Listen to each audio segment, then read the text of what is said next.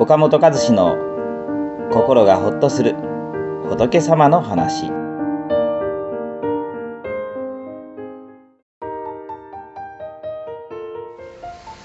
あなたの気持ちわかりますというメッセージが相手の心を軽くします。お釈迦様は誰も自分のことを分かってくれないと皆苦しんでいると言われています。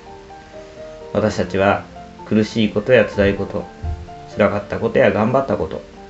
誰かに聞いてもらいたい知ってもらいたいという強い願望を持っています。自分の悩みを誰にも分かってもらえないとそれだけで心は重く沈んで落ち込みます。逆に自分の苦しみや悩みを打ち明けて相手に受け止めてもらえるとそれだけで救われたと心が軽くなるんですね。相手の話を聞くということは相手にあなたの気持ちよくわかりますという共感を伝えることになるんです。その共感が相手に伝わると極端な話自殺しようかどうかと迷って苦しんでる人でも頑張ろうというね生きる勇気を与えることができるんですね。では私たちはどうしたらあなたの気持ちわかりますという共感のメッセージを伝えることができるんでしょうか。まあ、前回はうなずくということについてね、お話ししましたけれど、えさらにもう一歩進んでですね、えとても効果的な受け答えのコツをお話したいと思います。まあ、それはですね、相手の話の出来事や事実ではなく、相手の気持ちに注目して、その気持ちに対する共感のメッセージを伝えるということなんですね。例えば友達が昨日残業で寝るのがすごく遅かったんだと言ったとします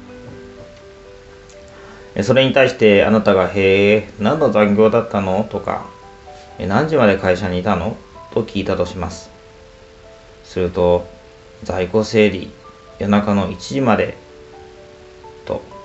ここで会話がストップしてしまいますこれでは相手の気持ちを受け止めたとは言えませんね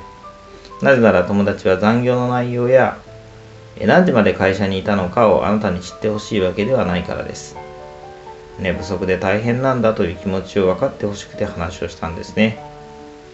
それではこんな時はどう反応すればいいんでしょうか？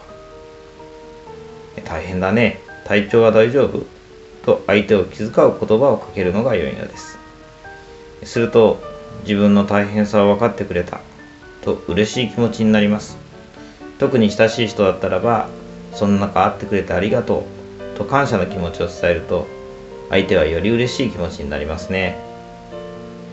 最近仕事を変えようと思っているんだ。と言われたらやめてこれからどうすんの？と聞き返すんじゃなく何か嫌なことでもあるの？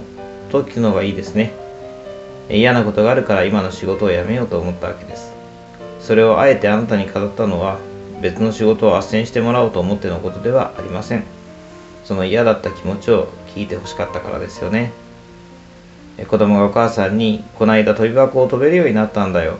というのはお母さんに褒めてもらいたいからです。この場合、へえ、よかったねとさらりと答えるのではなく、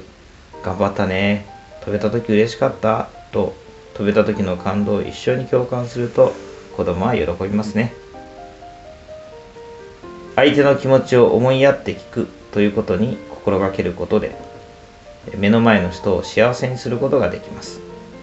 自分から何か新しい話題を提供したり何か説得力のあるアドバイスをしたりするよりもずっと効果的なのです。相手の気持ちに込められた分かってほしいという気持ちを受け止めてそこに一言添えていくと自分の気持ちを分かってくれたと相手は心の底から救われた気持ちになります。そうすればあなたはその人にとってなくてはならない存在になるのです。この番組は一般社団法人全国仏教カウンセリング協会が提供しております。当協会については動画コメント欄に URL を掲載しております。そちらをぜひご覧ください。